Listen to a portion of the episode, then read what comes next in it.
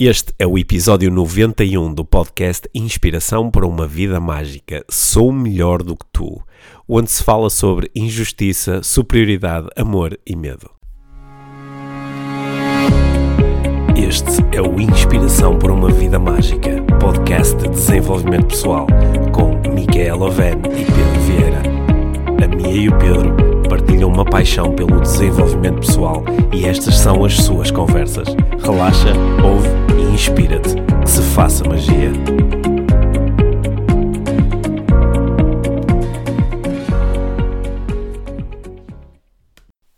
Olá, Mia. Olá, Pedro. Bem-vindos ao podcast Inspiração para uma Vida Mágica, episódio número 91. É um bom número, gosto. Gostas do 91? Uhum. Sim. Antes de entrarmos no tema do episódio de hoje, que é um tema que eu te propus há aproximadamente 2 minutos atrás, certo.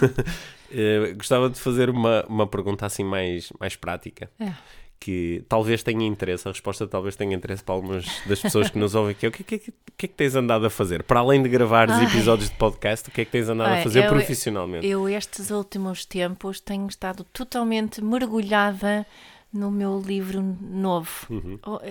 No livro novo. Não gosto, por alguma razão, não gosto muito de dizer meu. Uhum. Porque o livro, obviamente, é uma... Tem a influência de tantas pessoas, de tantas coisas, de tantas experiências diferentes que é um livro. E o processo de um livro é mesmo fazer um filho nascer, não é? Há a concepção, há a gestação e há não é? Entrar em trabalho de parto e o parto está quase a chegar. Em maio, final de maio, já está aí o livro novo nas livrarias. Três filhos, 3 livros. 3 filhos, 3 livros. E como o nosso terceiro filho, este livro também demorou mais do que os outros. Foi um processo que foi preciso, um processo assim de chegar àquela tema que queria abordar mesmo, demorou mais um bocadinho. Mas tenho estado então estes dias a reler aquilo tudo e a afinar e a acertar e a... Pronto, por aquilo direitinho. Em relação a este teu novo livro, eu tenho sabido dele por uma via mais indireta. Nos outros eu li mais e acompanhei mais enquanto estavas a escrever. E neste aqui tenho acompanhado mais através daquilo que tu me contas sobre o que estás a escrever. Certo. Portanto, acho que, para além de muito curioso, acho que vai ser um livro que vai ajudar muita gente. Sim. E se calhar vamos poder depois, daqui a umas semanas, falar mais sobre ele. Vamos certamente falar mais deles. Eu acho que eu diria que é um livro sobre parentalidade, mas mais do que tudo é um livro sobre desenvolvimento pessoal e é uma espécie de workbook, portanto ali não é só ler e depois pôr numa prateleira, é ler e fazer work. Okay, também. Bom. Agora pergunta-me a mim, Pedro, o que é que tens andado a fazer? Pedro, o que é que tens andado a fazer? Olha, ontem tenho feito... Tu estavas à espera que eu te fizesse a pergunta. Não, por acaso agora de repente parei e disse, o que é que eu tenho andado a fazer? Porque anteontem estive em Lisboa, estive a fazer uma palestra para uma empresa. Também dediquei algum tempo nas últimas semanas a terminar um livro. Como é que é? Não posso dizer o meu livro. Terminar um livro que surgiu através de mim. Foi canalizado. Né? Eu escrevi um livro de introdução ao coaching, que é um livro que resulta da experiência de quase uma década a ensinar coaching. E, portanto, eu queria ter um livro que qualquer pessoa que tivesse interesse no tema pudesse agarrar e perceber assim rapidamente o que é coaching, pelo menos da forma como eu entendo e apresento coaching, e que pudesse também começar imediatamente num processo de auto-coaching, de começar a beneficiar dos processos. E tem contributo de várias pessoas, ou não? Sim, tem o contributo, sim. O livro tem dicas de profissionais, de uma série de amigos e colegas coaches que gentilmente cederam as suas ideias e as suas dicas, e acho que vai ser muito útil para muitas pessoas também. Okay? Depois aqui nas redes sociais do podcast nós anunciamos esses lançamentos quando eles acontecerem. Não é? Eu acho que sim. Olha, e agradecimentos temos que fazer outra vez, porque isto é tão espetacular ver como esta... isto está a crescer, não é? Este nosso podcast, eu não estou a dizer só nosso, nós os dois, mas nosso de toda a gente que está a ouvir e está constantemente a contribuir aqui para as nossas conversas, portanto, obrigada por isso. Sim, também. Sim. Tem sido muito giro. Aconteceu anteontem, tem acontecido nas minhas últimas experiências a fazer palestras dentro de empresas, que eu normalmente no início da palestra eu pergunto entre quem está na audiência, quem é que me conhece, quem é que já participou em palestras, quem é que já participou em masterclasses como a que aconteceu na última quinta-feira da Dharma 5, quem é que me conhece desse tipo de eventos, só para ter uma percepção de quem é que já tem algum contacto com a minha mensagem. E é engraçado que eu nem sempre pergunto, alguém ouve o podcast? Até porque às vezes parece que ao fazer isso estou a fazer assim uma coisa muito promocional, a promover o podcast. Mas as pessoas que reagem com mais entusiasmo são as pessoas que dizem, eu ouço o podcast. E acho isso... É carinhoso, acho isso muito bom. Sim.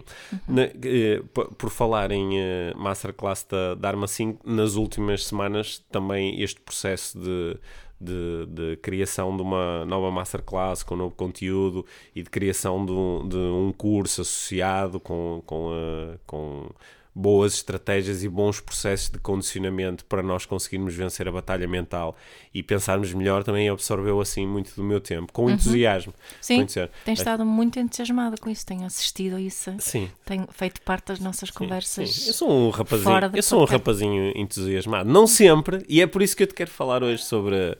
Hoje propus-te, antes de nós nos sentarmos aqui para gravar este episódio, eu disse-te, olha, eu gostaria de falar sobre algo.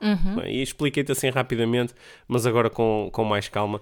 Eu quero-te falar sobre Há aqui um velho adágio do desenvolvimento pessoal que nós até já temos várias vezes mencionado e propagado aqui no podcast, a ideia de que nós a cada instante ouvimos de um sítio de medo, ouvimos de um sítio de amor, não é? Aquilo que nós dizemos, aquilo que nós fazemos, ou vem de um sítio de medo, que é um sítio que é onde nós chegamos, sobretudo...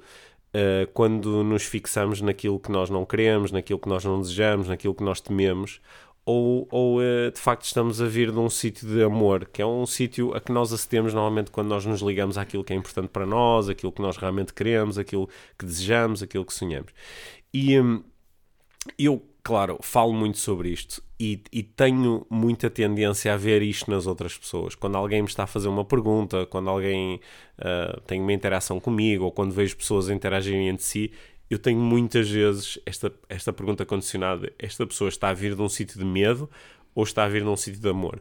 Porque aquilo que transparece, a energia que tu sentes e o resultado que é criado nas interações é totalmente diferente consoante nós vimos de um sítio de medo, de receio, ou vimos de um sítio de amor. E às vezes é mais difícil eu observar isto em mim próprio. E nos últimos dias eu apanhei-me várias vezes a não me sentir muito bem, a sentir-me frustrado, a sentir um bocadinho de injustiça, a sentir... indignação. Às vezes a sentir-me indignado com algumas coisas. E a pergunta que eu estava a fazer hoje de manhã era de onde é que vem isto? Quando eu estou a sentir estas coisas, eu estou a vir de um sítio de amor ou estou a vir de um sítio de medo? E a resposta foi claramente, eu estou a vir de um sítio de medo. Eu estou a vir de um sítio que me diz isto é injusto e pode ficar ainda mais injusto.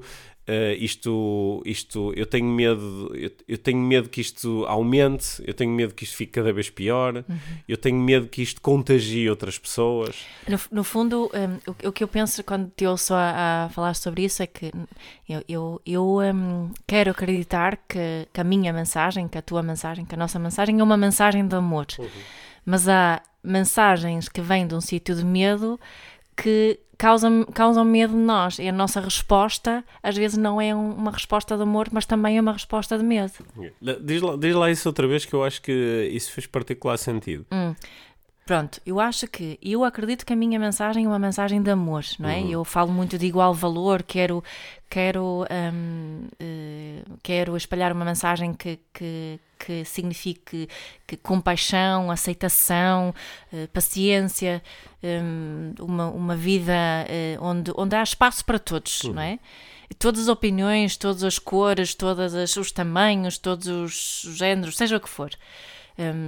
Só que quando eu me confronto com uma mensagem ao contrário desta, uma mensagem de separação, uma mensagem de discriminação, uma mensagem de superioridade, eu saio deste lugar de amor, às vezes, não é? Começo a sentir a injustiça, começo a sentir a tal indignação, e a minha resposta fica condicionada pela emoção do medo e não a emoção do amor que eu propago, não é? Que é aquilo que eu quero partilhar. Ou seja, torna-me um bocadinho de incongruente, não é? Acho que é exatamente essa incongruência que eu estava a sentir também, que é eu... Agora ficou mais claro ao ouvir-te, que é eu estou-me a propor vir num sítio de amor, recebo do outro lado algo que eu acho que vem num sítio mais de medo. É a minha interpretação. E eu respondo também com medo. Uhum. Eu respondo também com medo. Nós já assistimos mais do que uma vez a um stand-up do Trevor Noah. Oh, adoro o Trevor Noah. Que está no Netflix, o Son of Patricia. Yeah. Vejam, que é incrível. Já vimos várias vezes aqui em casa. Sim, eu acho que a nossa filha ali estava-me a dizer que já assistiu 5 ou 6 vezes, ela já sabe as falas todas de cor. Mas há um momento em que o Trevor Noah está a falar sobre a infância dele na África do Sul, onde ele foi constantemente vítima do racismo, não é? Do apartheid, e ele conta um momento em que ele, sendo pequenino, ele diz que teria 4, 5 anos, em que acontece alguém faz um comentário racista e ele pergunta... Ele e a mãe que estão a passear. Mãe. E ele pergunta à mãe, o que é que nós fazemos quando as pessoas são tão más e nos dizem estas coisas, não é? E, sem querer estragar a piada e o momento que é realmente fantástico no show do Trevor Noah, mas a mãe diz, tu recebes o comentário do outro lado e you shake it up with the love of Jesus. Shake it up with the love of Jesus. Throw it right back up. Tu misturas isto com aquilo que ela chamou o amor de Jesus, e tu podias lhe chamar com o amor, com a energia do amor, e devolves para o outro lado, mas com amor. Yeah. Que é isso que eu às vezes sinto em mim, esta incongruência, esta dificuldade, que é, eu venho, acredito eu, de um sítio de amor, recebo do outro lado medo, e em vez de pegar neste medo, e se eu misturar com... Shake it up with love. Se eu misturar com o amor que eu estou a sentir... aquilo que eu vou entregar continua a ser amor, porque o amor tem este poder incrível que é de transmutar o medo e de transformar o medo em mais amor, porque quando nós olhamos para o medo do outro à luz do nosso amor, nós percebemos que o medo é o medo é outra face do amor. Quando alguém tem medo porque sente medo porque não consegue sentir amor naquele momento. E essa mensagem é válida também para mim. Então a primeira coisa que eu fiz hoje, quando isto começou a ficar mais claro, e agora da forma que tu apresentaste ainda mais claro ficou, foi o meu primeiro passo foi conectar-me com a energia do amor, não é? Que é fazer a pergunta a mim próprio, o que é que eu faria agora se o que eu estivesse a sentir fosse amor, não é? Ou utilizando uma pergunta que tu gostas muito, o que é que o amor faria agora, e comecei por quase num gesto de amor próprio, comecei por sentir um abraço a mim próprio, dizer ok, claro, eu também me sinto instável, eu também tenho medo, eu também quando... E consigo ver que é só medo. Sim, e consigo, é só medo e é só uma construção minha, é só uma construção mental, e eu consigo me libertar dela através da conexão com o amor. E aquilo que eu por isso é que eu fiquei com vontade de falar hoje sobre isso, é que muitas vezes eu procuro responder ao medo com construções mentais, né? Que é, por exemplo, alguém, eu vou falar de um caso específico que me abalou ontem, ou que eu escolhi que me abalasse ontem, né? Surgiram aquelas notícias de que uma marca de roupa lançou uma linha unissex. Isso em si nem é bem uma notícia, é mais uma não notícia, né? Pronto, mas surgiu essa notícia e pessoas ficaram muito abaladas com isso, porque elas dão um determinado significado àquilo e o significado é totalmente de medo, que é... Agora, é uma criação de uma história muito avançada à volta de uma linha de roupa de unissex. Sim, é uma criação de uma história incrível sobre o que aquilo representa e aquilo, e aquilo é o início de quê? E eu, claro que eu consigo perceber que, ok, isto vem de um lugar de medo, é alguém que... É necessário que tu estás num estado onde as tuas fundações são tão frágeis que o facto de uma linha de roupa lançar, uma marca de roupa lançar uma linha de te abala completamente, ao ponto de tu achares que o mundo vai colapsar e nós vamos ser dominados pelo caos, e isto é o início. Portanto, temos que travar isto. E quando eu recebo isto, eu momentaneamente não recebo isto com amor. E não olho assim, olha que interessante, esta pessoa está a sentir medo, está-se a sentir frágil, está a achar que as suas convicções podem ruir rapidamente por causa de uma coisa como esta. E onde eu estou a ver possibilidade, onde eu estou a ver escolha, e olha, mais uma escolha que eu tenho, esta pessoa está a ver constrangimento, está a ver obrigação. Ela está a ver qualquer dia... Está a ver a sua liberdade limitada. Ela está a ver a liberdade... Enquanto tu estás a ver uma liberdade aumentada. Sim, sim. Que é curioso. Eu agora disse, olha que fixe, agora tenho mais uma linha de roupa. É. E até disse, olha que fixe, assim as linhas de roupa não são aquelas coisas todas muito pipis, para um lado e muito... campeão e princesa. Para o outro, não é? E tenho mais uma opção que fiz. Sim. Esta pessoa está a ver a limitação, porque ela está a ver mais à frente.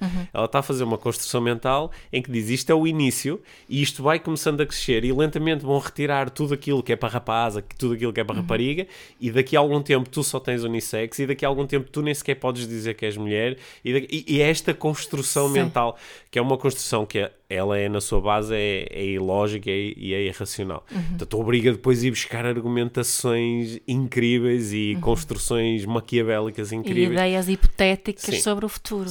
Então, quando eu vejo alguém, quando eu vejo um dos meus clientes de coaching que está a agir com base e a sentir com base nestas construções incríveis sobre o que vai acontecer na carreira dele, ou o que vai acontecer na saúde dele, e ele está a construir estas coisas todas mentais, e eu vejo que isto vem todo num lugar de medo, eu recebo, como coach, recebo com amor. Mas neste caso, eu não estava a conseguir receber isto com amor. Quer dizer, que o que é que começa a surgir em mim quando eu não recebo isto com amor? Começa também a surgir o medo. Começa a surgir o medo. O medo de que estas ideias se espalhem mais, as ideias de discriminação, de separação. Isso, né? Ou seja, no fundo é o mesmo medo que a pessoa tem do outro lado, porque eu também tenho medo que a minha liberdade seja constrangida no futuro e que, por exemplo, eu não possa, eu seja obrigado a seguir a discriminação de género em todo o tipo de situações onde ela não faz qualquer sentido. Sim, então, ou seja, ou que tem, só haja uma orientação sexual. Ou que só haja uma orientação sexual. Ou seja, eu começo a sentir esse medo. Quer dizer que agora, quem é que está a ganhar? O amor ou o medo? Certo. Não é? Quem está a ganhar é o medo. Quem está a ganhar é a separação. Ainda por cima, porque eu me sinto extremamente separado destas pessoas. De repente sou eu e eles. Mas nós estamos muito, muito condicionados para o medo. Eu acho que há várias teorias à volta disso, não é? Porque o medo tem uma função, não é? O medo na nossa vida, na nossa biologia, na nossa história, teve uma função útil, não é? Foi útil no passado, que o medo se ativasse quando tivéssemos, não é, naqueles exemplos clássicos, na selva e vinha um grande animal atrás de nós, não é? Ou na savana e o tigre mostra os dentes. Convinha ter medo, não é? Para fugirmos daquele lugar. Sim. Só que eu acho que temos essa biologia do medo, né? Mas estamos a ativá-la, medo e stress, e estamos a ativá-la em tantas situações desnecessárias. Em tantas, e acho que isso também, o medo também tornou-se, em vez de uma questão mais biológica, transformou-se quase numa construção social, porque também nós, quando olhamos para a forma que nós educamos as crianças e as estratégias que se utilizam, a base da escolha que estamos a fazer está muitas vezes ligada ao medo também, não é? Mas repara que tu disseste que o medo tem esta raiz biológica. Sim, e nós estamos a alimentá-lo com estas construções sociais. Só que mesmo, mesmo que a alimentação seja puramente mental, especulativa, ela estamos a ativar um mecanismo que é de facto biológico, não é? E que coloca o nosso corpo, o nosso sistema num treinado estado, não é? Canção, produção de hormonas de stress, sim, não é? Sim, não é por acaso que normalmente as pessoas que sentem mais medo e que têm estas aproximações a todo o tipo de causas, mais do medo do que do amor, uhum, são pessoas que tu consegues olhar para elas e perceber os efeitos do medo. Yeah. Tu percebes a tensão, não é só mental, a tensão então, também é física. Não está no corpo, não é? No físico, é por isso que tu olhas e dizes, esta pessoa não está muito bem. Uhum. E tanto, repara que eu também tenho aqui um lado muito egoísta, uhum, de interesse nesta questão, de ouvir mais num sítio de amor, porque eu também não estou interessado em pagar física, emocional, mentalmente o preço de eu estar a vir mais um lugar de medo. Eu não estou interessado neste stress constante. Não, eu acho que cada um de nós pode observar os sintomas físicos quando estamos num estado de mais medo, e no medo inclui a ansiedade, o stress, preocupação, não é?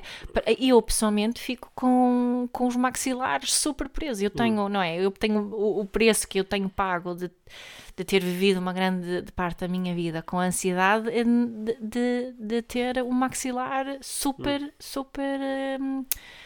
tenso e preso, e às vezes dói-me fisicamente, não é? Isso eu sei.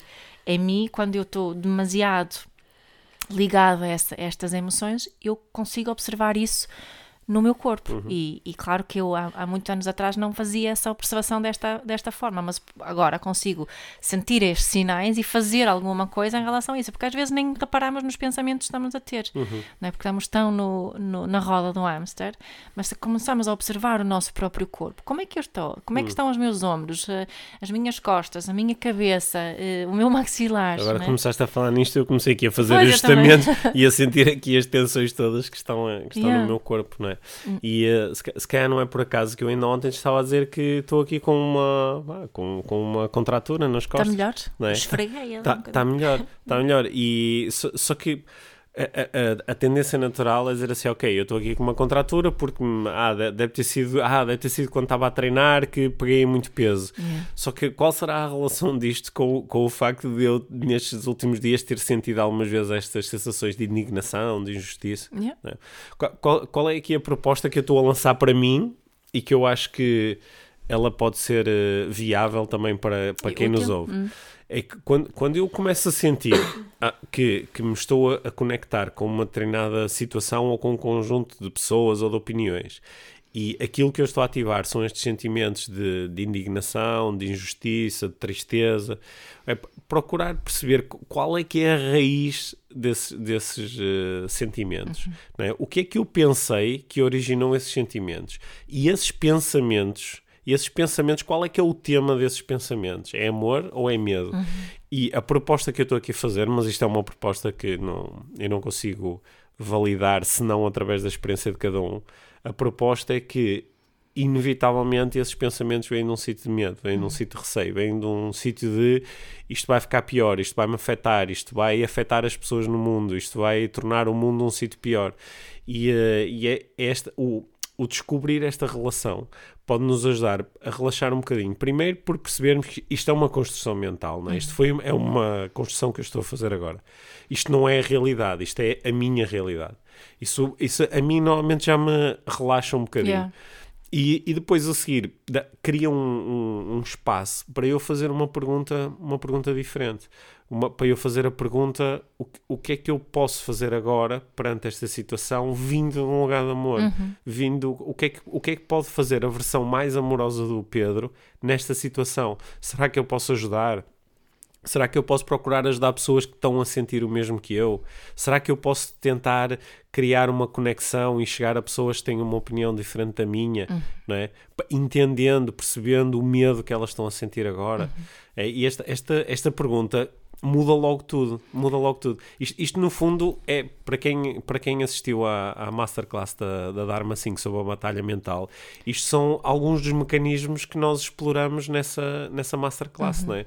Que é eu a conseguir interromper o meu fluxo de pensamentos e usar aqui mecanismos que me levam para um sítio diferente na minha neurologia, não para o sítio do medo, mas para o sítio da possibilidade, para o sítio da utilização dos recursos internos. E também aqui de percebemos, estava-me a lembrar, acho que deve ter sido um Einstein que disse algo do género, tipo, que não podemos solucionar um problema com a mesma energia que criou o problema, não é? Portanto, porque se o nosso problema, a nossa situação vem de um sítio de medo, não é? Para utilizar o termo mais abrangente, não podemos solucionar, não podemos retirar medo com mais medo, não é? Sim. Impossível, não podemos, medo gera mais medo.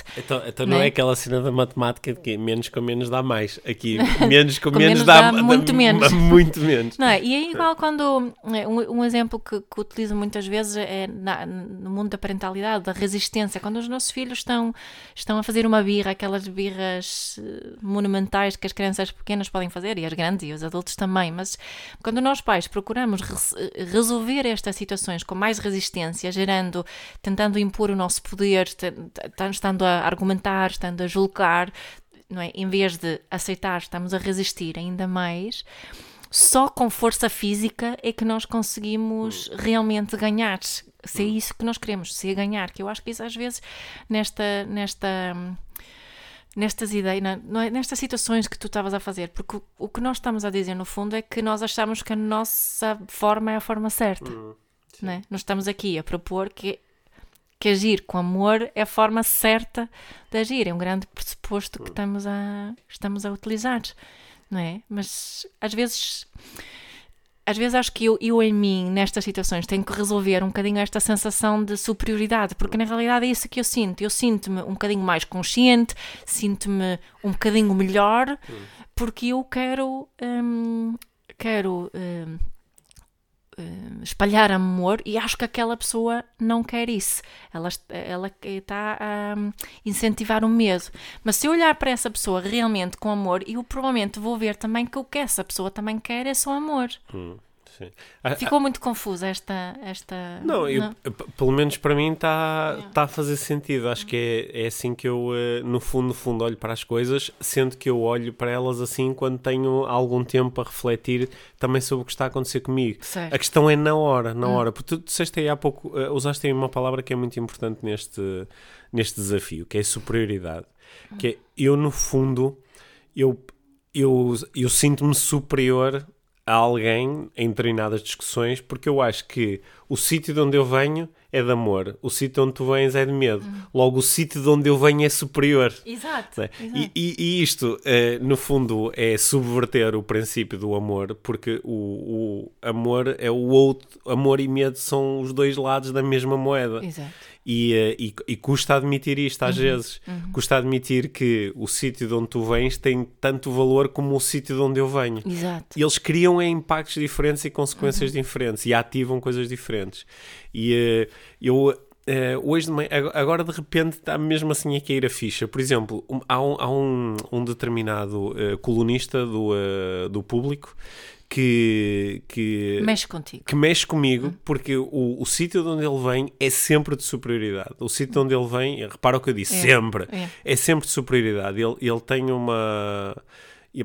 Quando eu leio a coluna dele, ele está constantemente a tratar como estúpidas as pessoas que têm opiniões políticas diferentes a dele. E nem interessa quem é ou qual é o quadrante político, isso é irrelevante para a discussão. Só que o que é que acontece? Porquê é que eu fico irritado? Porque naquele momento eu sinto-me superior a ele. Eu sinto-me superior porque eu acho que ele tem a mania que é superior. Só que para eu fazer essa avaliação eu próprio estou-me a sentir superior. Pá, isto é uma loucura, não é? Quer dizer, eu estou a condenar só na minha cabeça, porque eu nem o conheço, nem falo com ele. Já agora também não tenho grande interesse em conhecê-lo. Mas eu estou a condená-lo na minha cabeça e estou a condená-lo por ele estar a fazer a mesma coisa que eu estou a fazer naquele momento. Ou que eu acho que ele está a fazer. Eu nem sequer sei se ele está a vir daquele sítio. Né? É a tua especulação que ele está... É uma loucura. Este é o momento em que eu paro e tenho aquele insight, que é um insight recorrente de uau, a minha vida... é mesmo sobre mim. É só porque o que está a acontecer aqui é uma experiência. E a experiência é minha. Sou eu que estou a ter esta experiência de indignação. Sou eu que estou a ter esta experiência de injustiça. Uhum. Sou eu que estou a ter esta experiência de superioridade. Uhum. O que é que eu vou fazer em relação a ela? De onde é que eu quero vir também em relação a mim? Quero vir de um lugar de medo ou quero vir de um lugar de amor? Yeah. E quando eu me conecto com, eu quero vir de um lugar de amor, é mesmo isso que eu quero, é isso que ressoa dentro de mim. E é daquele momento em que tu transformas, ou tu tens a possibilidade de transformar essa indignação, esta sensação de injustiça e essa superioridade um bocadinho tóxica, não é? Sim. Em ação consciente, não é? De tu fazeres escolhas mais conscientes, de tu condicionares o teu comportamento de uma forma diferente, não é? Porque eu acho que... não sei se alguma vez vai ser possível nunca sentir estas emoções, nem sei se isso é desejável, mas o que a minha experiência me diz é que há um momento, não é? Quando eu digo para, quando eu crio aquele espaço entre estímulo e resposta, que o Viktor Frankl fala, não é? Que entre estímulo e resposta existe um espaço e nesse espaço reside a minha capacidade de escolher conscientemente, e nessa escolha reside também a minha liberdade, não é? E nesse momento é que eu consigo transformar estas coisas, indignação, injustiça, também podemos incluir aqui a culpa, em algo que realmente vem de um sítio de amor. Uhum. Também uma coisa que me ajuda nestes momentos é, nós já falamos aqui mais que uma vez no podcast, né, em práticas de perdão como o Ho'oponopono, e só a prática interna de eu perdoar alguém. E eu nestes momentos às vezes... Nem é tanto perdoar o outro, mas é perdoar-me a mim por estar a sentir isto em relação ao outro, não é? Yeah, eu acho que isso é muito importante o que disseste, porque muitas vezes perdoar o outro implica um grande julgamento. Sim. Implica um grande julgamento. Portanto, este é... Não é isso? O Ho'oponopono sugere também isso, que quem eu tenho realmente de perdoar é a mim mesmo. Mas repara que isto é interessante. Eu observo o outro a dizer ou fazer alguma coisa, fico lixado e digo, este tipo tem a mania que é superior, mas a seguir vou dizer, não, eu agora é que estou a achar que sou superior por estar a achar que ele é superior, então agora não, vou fazer escolhas e vou-me perdoar por estar a sentir isto. E depois quando começo a dizer assim, ok, passou, e consigo olhar para a outra pessoa como, vendo o medo dela, consigo me relacionar com ela, consigo até ativar aquela crença ou princípio operacional da PNL, da neurolinguística, que me diz que eu, no lugar do outro, com as experiências e os valores dele, faria e pensaria o mesmo que ele. E nesse momento tenho outra vez um sentimento de superioridade. Eu consigo fazer isto, né? Sou mesmo consciente. Eu sou mesmo consciente. E depois aparece outra voz a dizer assim, estás a ver, agora estás a ver. E isto é... O Ramana Maharshi, que é um senhor que eu já mencionei aqui algumas vezes, acho que é um santo indiano que vem de uma escola filosófica, que é a Advaita Vedanta, que eu aprecio imenso, e ele uma vez recebeu a pergunta, como é que devemos tratar os outros? E a resposta dele foi, não há outros. Uhum. É? Espera aí que isto agora tem que assentar. É por isso que há uns tipos que são santos e são... É por isso que há uns tipos que são os gurus a sério, não é? Yeah. Porque dão as respostas. Yeah. As respostas, não é? Ok, então não há outros, então não há o colunista do Público, não há a pessoa que fica zangada com a campanha da Zippy, não há o Donald Trump, não há a pessoa que é machista, é tão machista que nem consegue perceber que é machista. Portanto, não há essas coisas todas, só há eu. Na minha experiência, só existo eu. Porque... Isto é um bocado sim, é um bocado zzz, mas também é um bocado às vezes duro, não é? Às vezes dá vontade de utilizar aqui uma expressão que às vezes alguns dos meus amigos brasileiros utilizam, que é sempre eu, tudo eu, não é? Parece que vem... É tudo, mas, sim, mas eu acho que isto é quase o resumo dos 91 episódios do podcast IVM. É. Sim, nós estamos a falar de desenvolvimento pessoal. Sim, é tudo eu. Porque é a partir do... É neste sítio, a que eu chamo de eu, que esta experiência... É neste sítio que esta experiência acontece. Já agora falando de outra guru, Baron Katie, que diz só é preciso uma pessoa para criar paz no mundo, que sou eu. Não é? E estas pequenas frases funcionam um bocadinho como aquelas riddles, como é que se diz em português? Como é que traduzias isso? Umas adivinhas, sim, ou assim, daquelas frases que ficam aqui a pairar. Portanto, esta é aquela da Ramana Maharshi, tem mandado aqui, não é?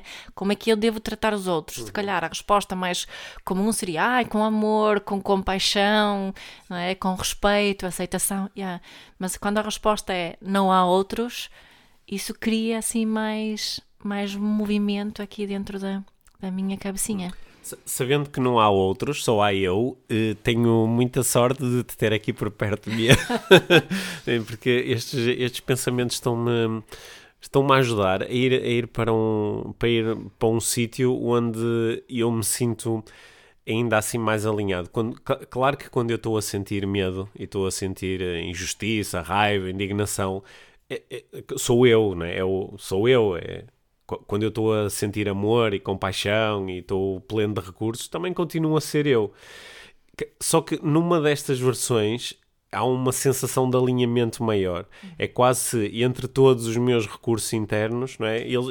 Há um alinhamento maior com o vir de um sítio de amor do que vir de um sítio de medo. Há uma sensação que é difícil de descrever, é uma sensação que é difícil de pôr em palavras, mas há uma sensação de aqui eu estou a ser mais eu. Isto levava aqui a um episódio totalmente diferente só para discutir o que é exatamente este eu e como é que é possível nós sentirmos mais alinhados com uma versão do que outra, sendo que nós somos ambas. Simplificando, eu fico mais em paz interna, fico mais sereno, fico mais calmo, sinto-me melhor quando me conecto com a minha energia do amor. E sabes, eu estava-me a lembrar aqui agora de um dos primeiros episódios que fizemos, que acho que se chama qualquer coisa tipo Somos uma Piada Cósmica, não é? E isso também me ajuda a mim nestes momentos em que eu me sinto assim indignada, que acho que é... que é assim, uma dessas emoções de injustiça, indignação, que mexe comigo, de lembrar-me que nós somos só uma piada cósmica, não é? Que isto é só uma cena cómica, que não é?